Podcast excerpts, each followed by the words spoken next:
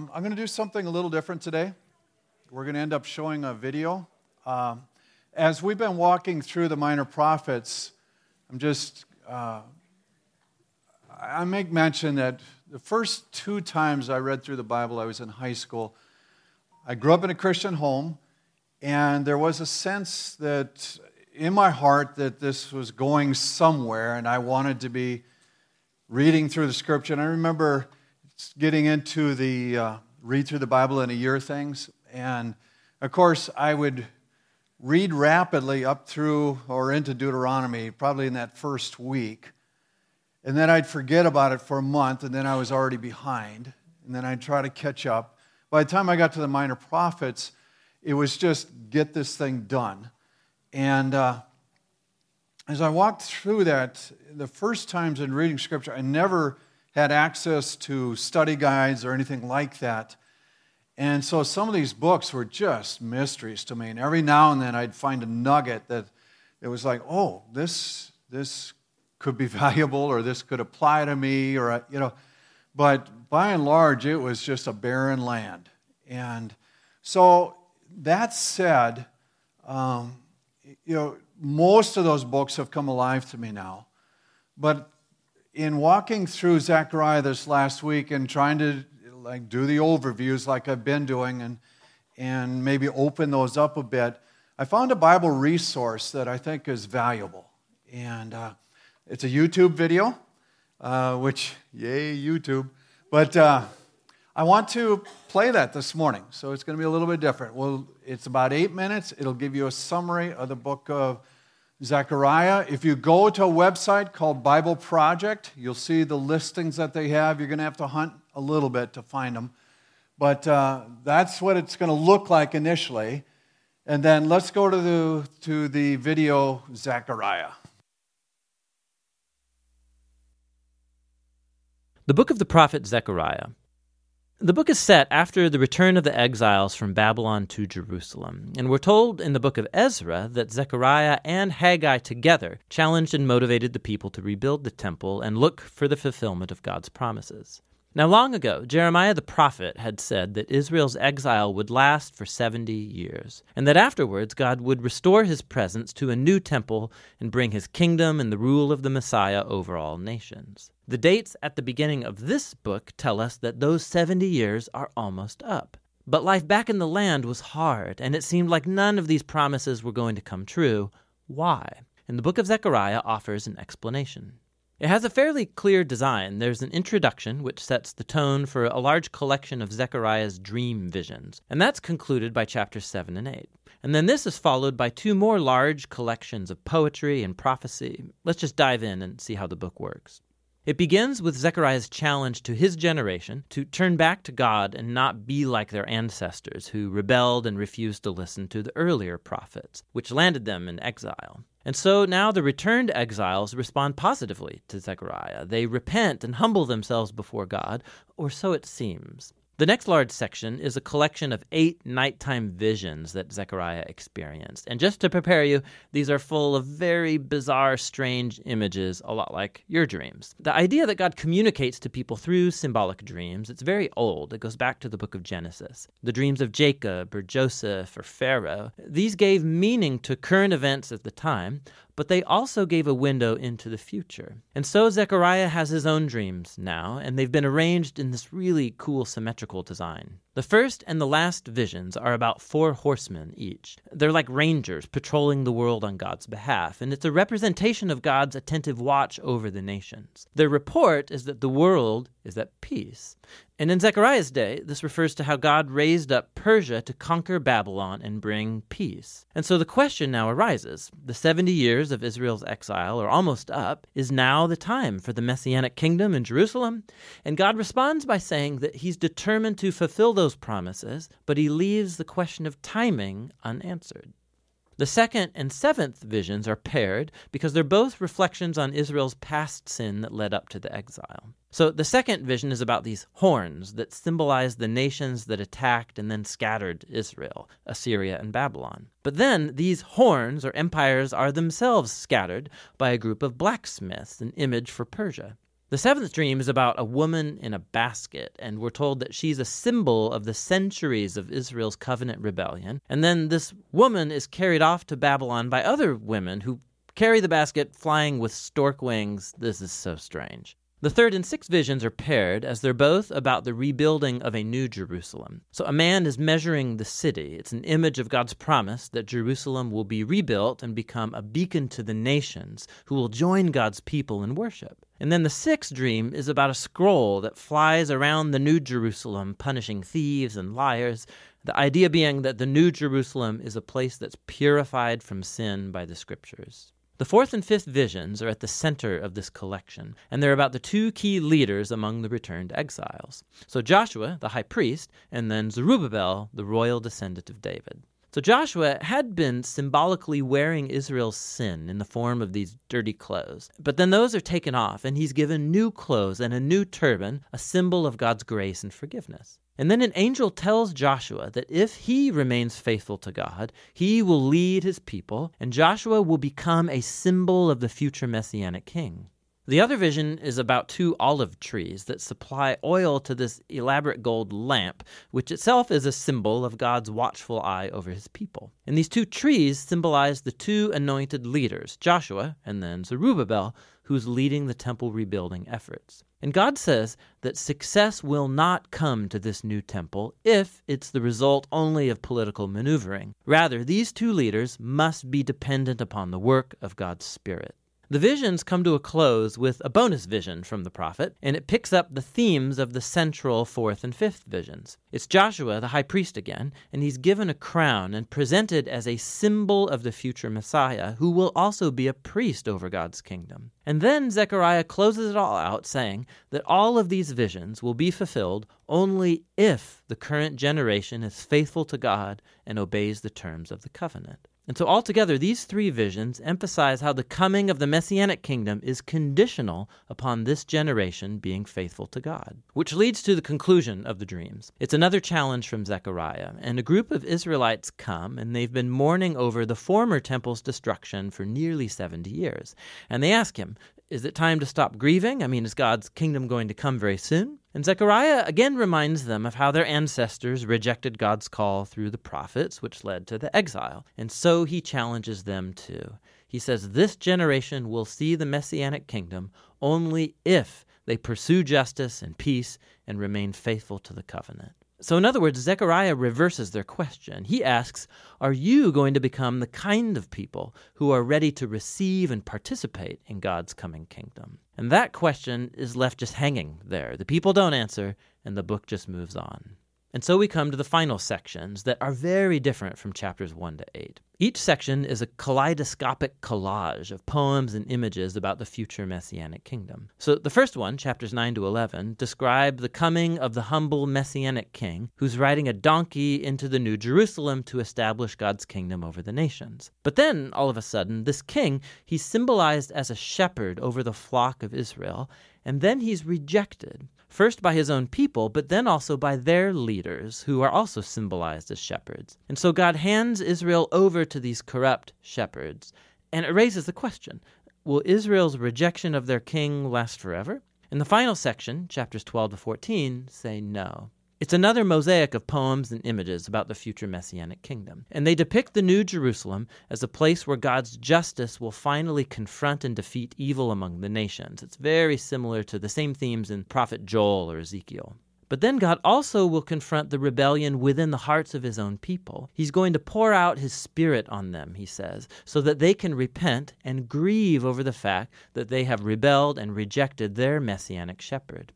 The final chapter concludes with the New Jerusalem as the gathering point for all of the nations. And then this city becomes a new Garden of Eden, and there's a river of living water flowing out of the temple, bringing the connection of creation, and that's how the book ends. And so Zechariah just leaves you to ponder the connection between chapters 1 through 8 and 9 to 14. And the point seems to be that this future messianic kingdom of the book's second half will only come when God's people are faithful to the covenant, the point of the first half. Reading the book of Zechariah is a wild ride. These visions and poems are full of startling imagery, and they do not follow a linear flow of thought. And that's part of the point. It's like history and our lives, it doesn't always fit into neat, orderly patterns. But the prophets offer us glimpses of God's hand at work, guiding history towards his own purposes. And so ultimately, Zechariah invites us to look above the chaos and hope for the coming of God's kingdom, which should motivate faithfulness in the present. And that's what the book of Zechariah is all about. The dreams in this particular book are so, so out there, so to speak, that it's easy to get distracted by them. Uh, and yet, the New Testament writers, uh, according to one study, say that as many as uh, 54 of the passages are used in like 67 different places. And the book of Revelation uses a lot of that imagery. And even in regard to Jesus, um, there are a lot of quotes that you, you, go through and you go, this is incredible. Uh, Zechariah 9. Matthew 21 says, Your king has come to you, humble and mounted on a donkey, a colt, full of the beast of burden. Remember reading that in the New Testament? Zechariah. Another one, uh, you will, many will fall away, for it's written, I'll strike the shepherd, and the sheep will be scattered. Jesus was warning his disciples. Uh, there's, you know, this is prophesied beforehand. This is going to take place, so just be aware.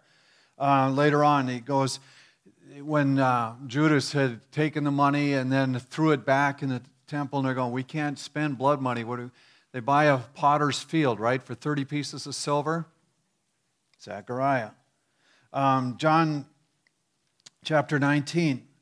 It says, They will look on the one whom they have pierced, and there's a mourning or a regret of what they've done. Again, this goes back to Zechariah.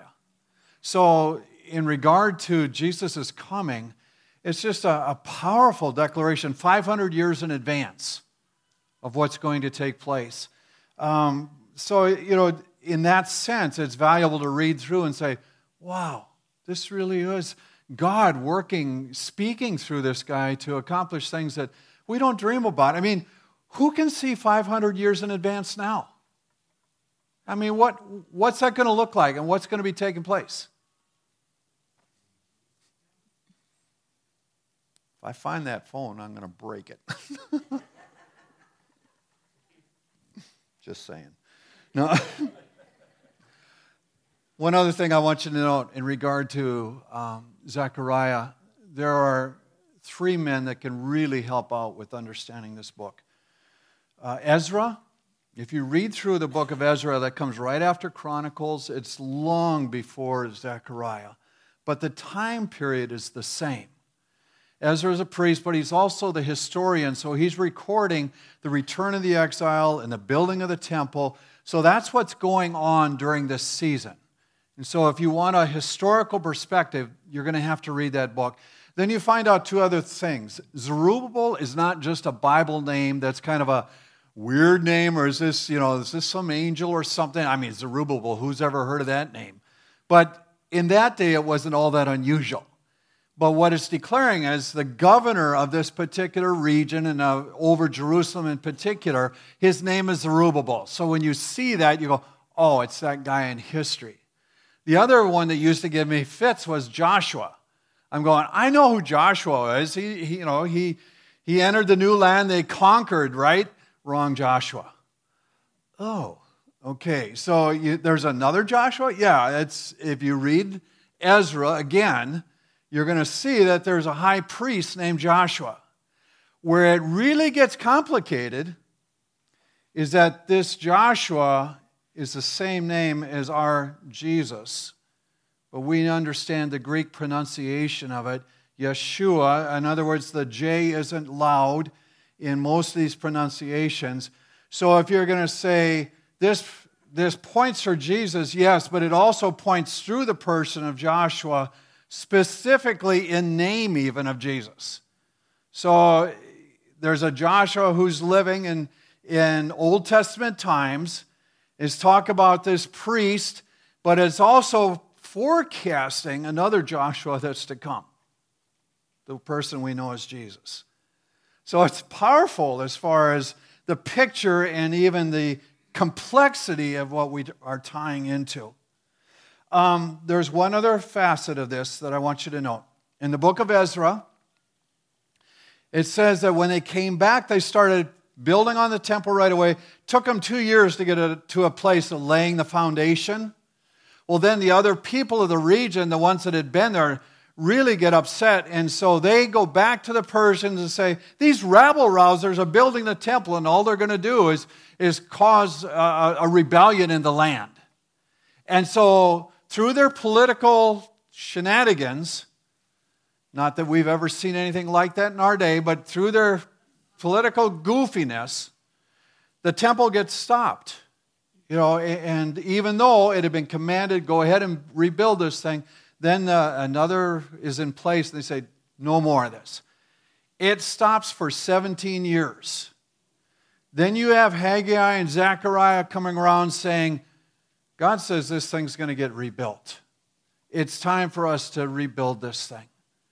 And so Zechariah's message is going to the governor and to the high priest.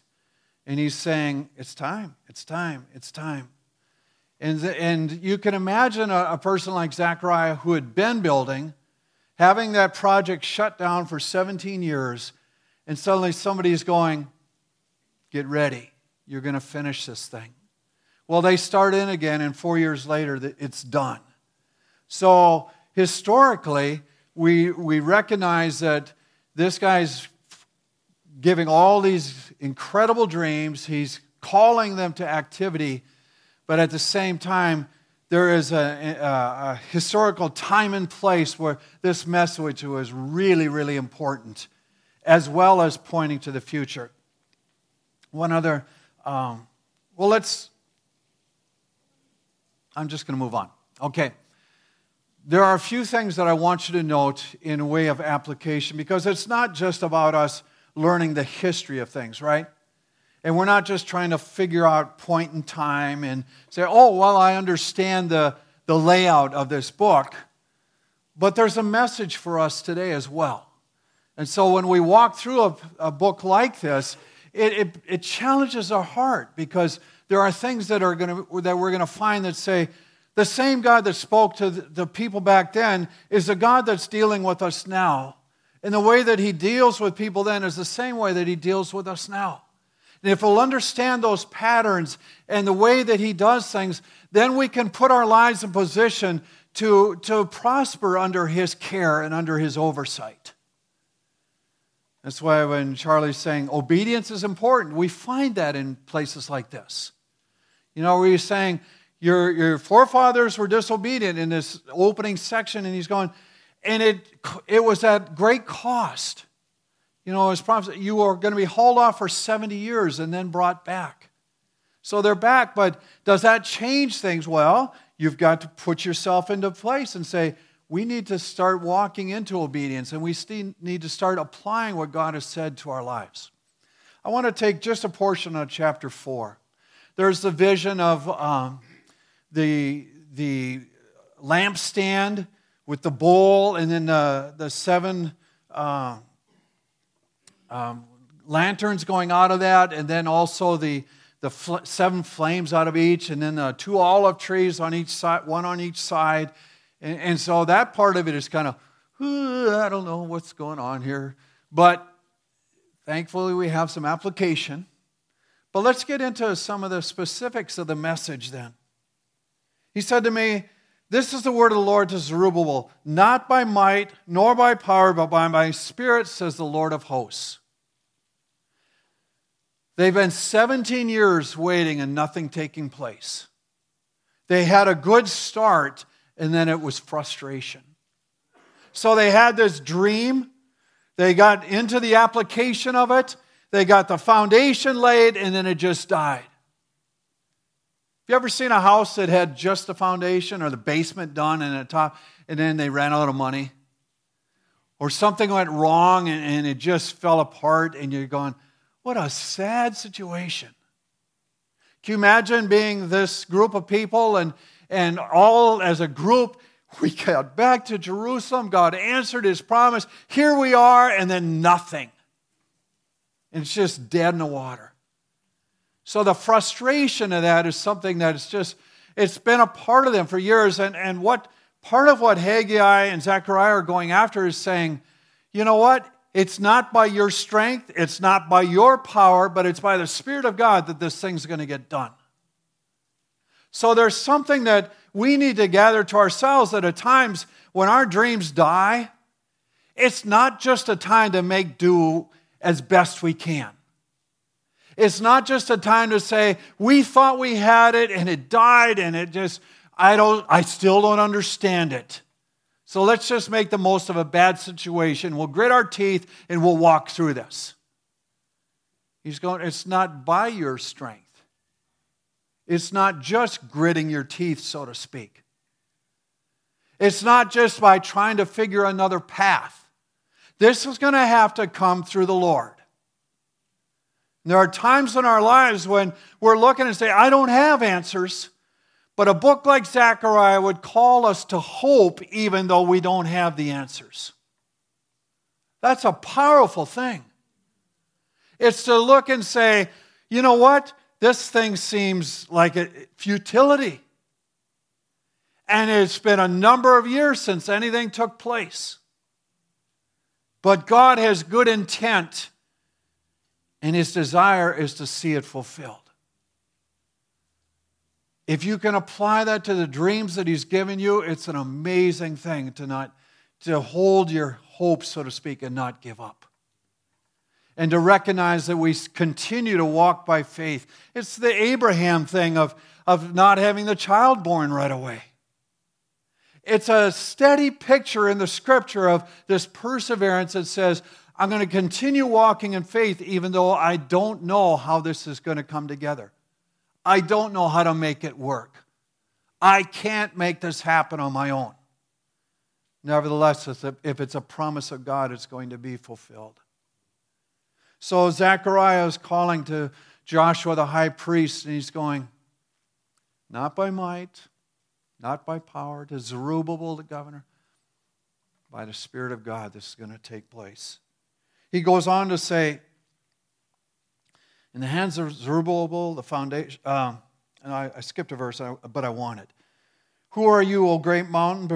For Zerubbabel, you shall become a plain. He shall bring forward the top stone to the shouts of grace, grace to it. Um, there are a couple things.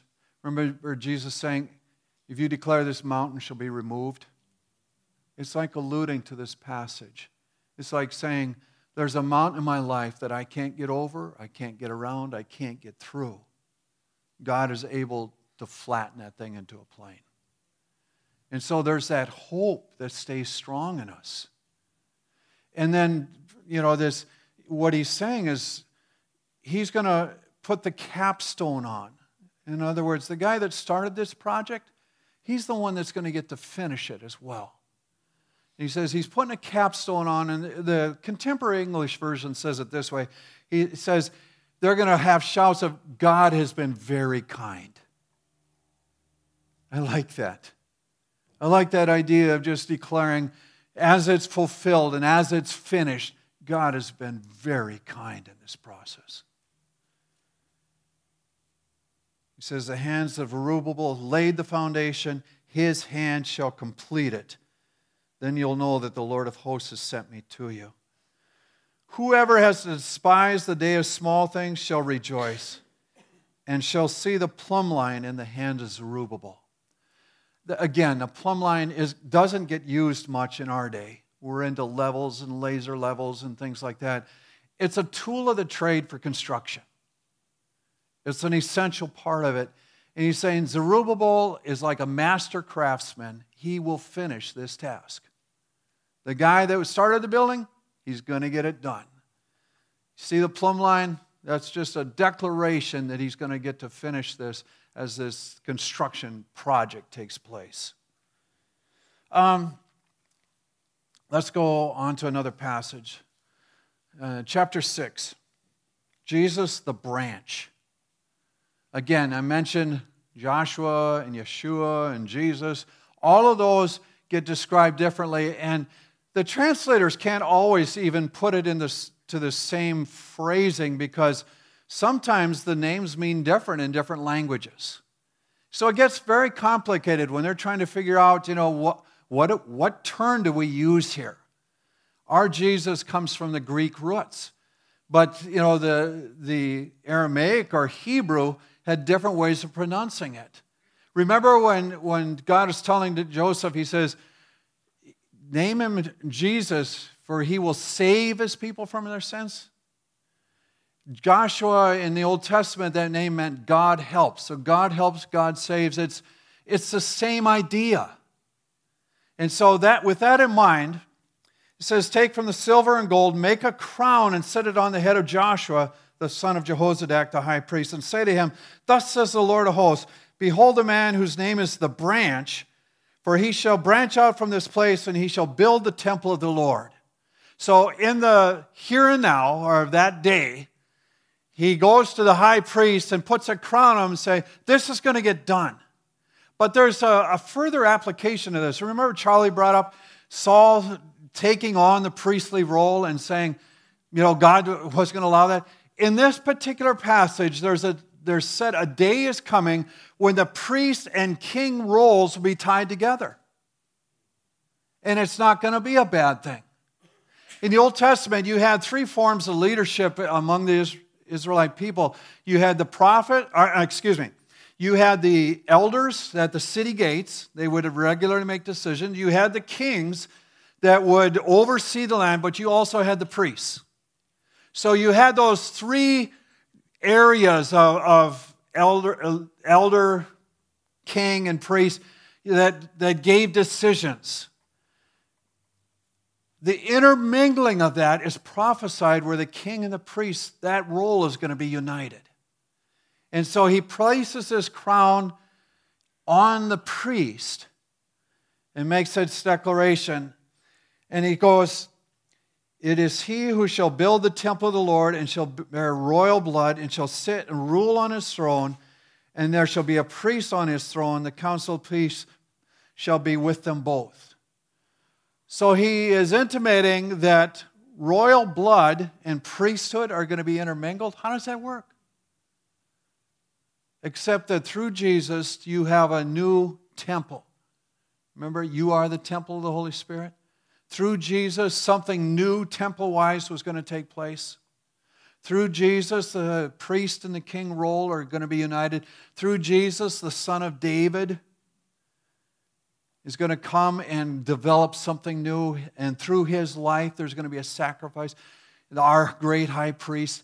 You know, it, it's the picture is beginning to get definition through writers like this.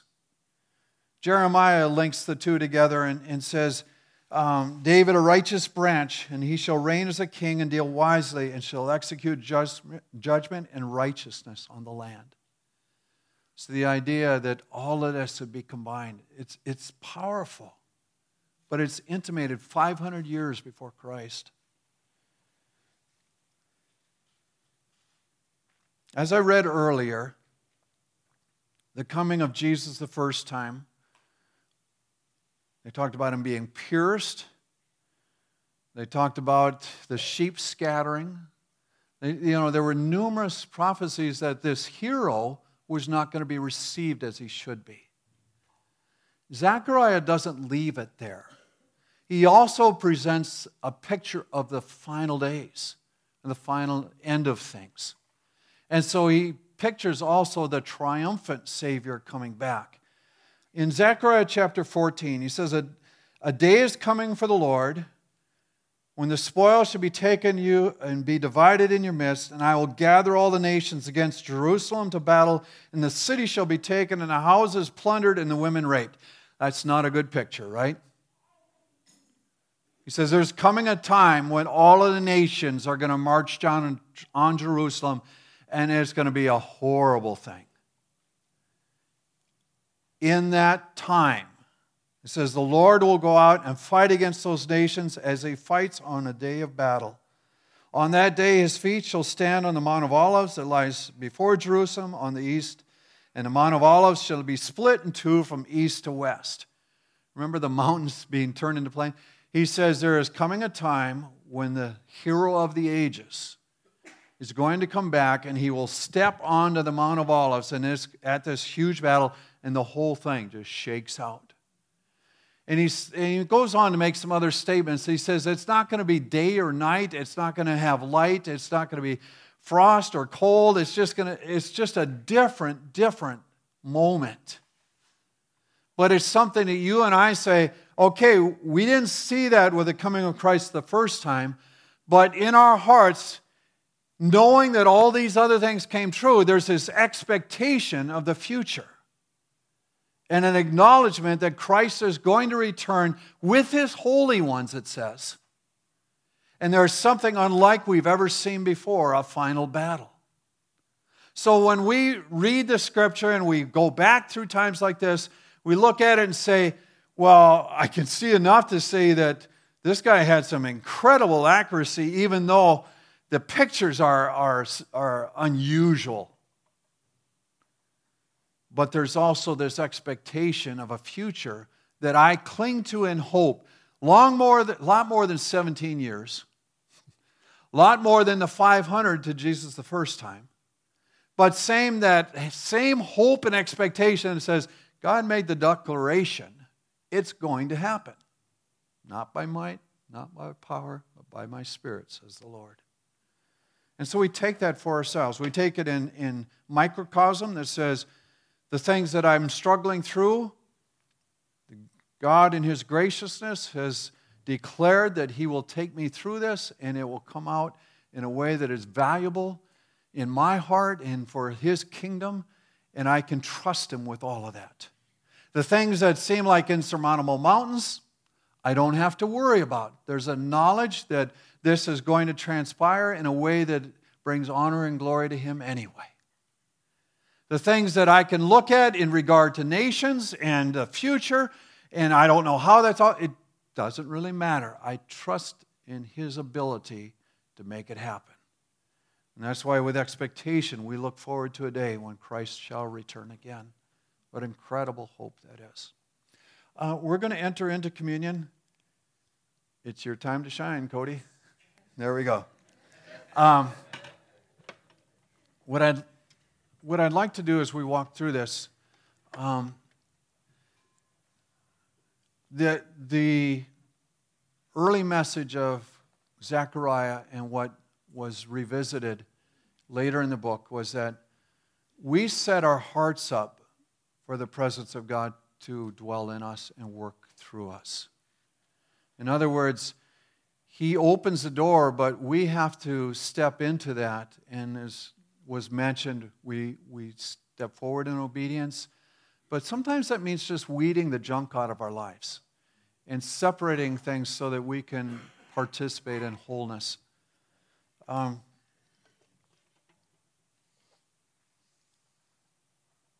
I'll give you a personal example.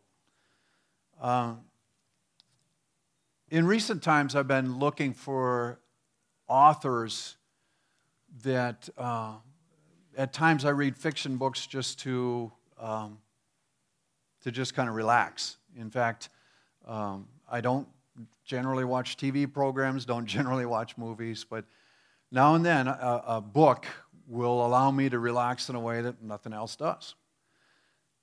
Finding authors who aren't continually promoting sensuality or profanity or even write well is difficult. You know, I, I'm always on the look for something like that because, you know, there are times you're going, I don't want to go down this path because that's not good for my mind to dwell on that. Or I don't want these words floating through my mind all the time when I'm doing enough to try to stay away from that. And, and you know, sometimes you find that and you really this is such a terrible writer. I just can't stand it, you know, and you, another one gone. That said, you know, I, I, was sorting through these things and I'm just going, I'm halfway into a book and it, it's poorly written. And it's like, next. But I feel like that's opening a door so that I'm in a place where God can, can speak. You know, you don't want to fill yourself with junk. And is there a law against? No, but it's, it's like if I want to step into holiness and I want to step into everything that He has for me in life, then it means decision making that sorts through these things. And quite honestly, there's a lot of Christian books that aren't worth reading either or carry the label Christian. You know, it just, you know, you in the Lord you have the right to ask, is this valuable for me or not? Sometimes non-Christian authors can really put across a point that you're going, I needed to think on this. But it's again, what is what is God speaking to you and submitting it before Him? And just saying, I want everything you have for me, and I want to know you in, in all fullness. And so I'm opening up my life for you to speak and bring stuff in and take it out as you will. When we come to communion, I'm pointing at a table that's empty, but you know what I mean. we are encouraged to reflect and evaluate and examine ourselves, is the term that I grew up with. And in that, in this moment, we just say, Lord, um, if, if you want to sort through, sift through my life, so to speak, and bring to mind anything that needs to be dealt with or changed, or, you know, maybe you want to bring something into it, or maybe you want to take something out. This is a good time to evaluate that and just say, Lord, I'm open. And then just see where He takes it. Because, you know, it might be that you don't hear anything in the moment, or it might be that you go, I know exactly what, what needs to happen. And then I encourage you even though it might be one of those moments where you're going, well, how am I going to live differently? Just do it. Because you know that He doesn't remove or put into your life anything except what it can have great value now and in the future. And so we trust Him in that way. We continue in our hope with that. I want to pray for God's blessing upon you remind you there's opportunity for prayer. Just encourage you to go home and read the book of Zechariah enjoy. May your blessing rest on these your people. May they know the fullness of favor that you intend for their lives. May discover with joy that holiness is a privilege and an opportunity to live within your, your plan and your orchestration of all that is desired for life. I ask as each one goes into the community that you'll give them words of life to speak over others. I ask that you'll enable them to carry out the workings of your kingdom, gift them with the supernatural. Be lifted up and exalted, our Lord, we pray. We love you this day.